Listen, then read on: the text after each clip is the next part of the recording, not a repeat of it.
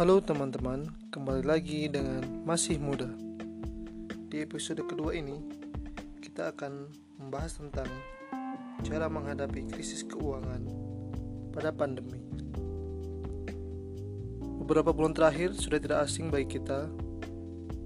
Kita selalu bercengkrama dengan pandemi corona yang menyebar di seluruh dunia.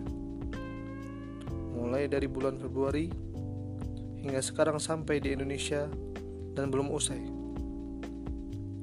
Hal tersebut sangat berdampak bagi keuangan, tidak hanya skala mikro, makro, maupun keuangan individu. Untuk itu, kita akan membahas bagaimana sih langkah-langkah untuk menghadapi krisis keuangan ini. Yang pertama adalah kita harus melakukan audit aset, yakni mengecek nilai aset, tabungan, hutang, piutang, lalu menjumlahkan dari hutang, piutang, dan aset tersebut berapakah jumlah cash yang sebenarnya kita pegang. Misalnya, kita memiliki aset 100 juta, tapi hutang 90 juta.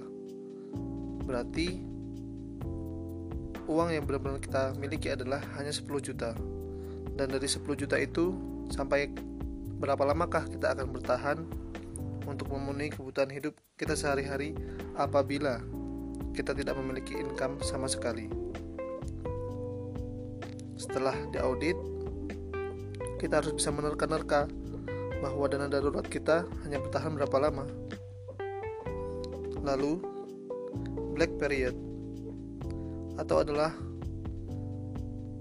uang yang kita miliki hanya digunakan untuk kebutuhan hidup saja dan pangkas semua pengeluaran-pengeluaran pasif seperti kartu kredit, biaya langganan aplikasi atau streaming dan lain-lainnya harus kita pangkas.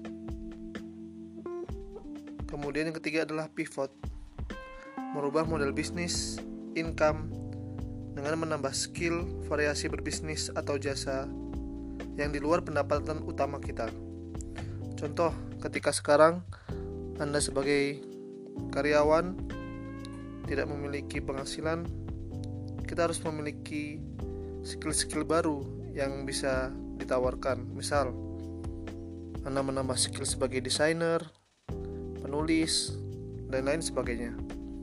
Dan untuk berbisnis, bisa menambah variasi produk, menjual produk-produk lain, atau inovasi barang dan menyediakan layanan-layanan yang memudahkan customer seperti online atau delivery. Kemudian yang keempat adalah hindari hutang. Lebih baik berdagang jasa atau barang daripada berhutang. Apalagi hutang yang non produktif itu akan menambah beban krisis kita.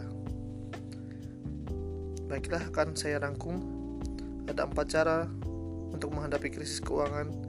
Yang pertama kita harus mengaudit aset. Yang kedua kita harus black period, menggunakan uang hanya untuk kebutuhan hidup. Yang ketiga harus pivot, mencari cara bergeser untuk mendapatkan income yang baru selain main core income kita. Kemudian yang terakhir adalah menghindari hutang. Sekian cara menghadapi krisis, semoga bermanfaat.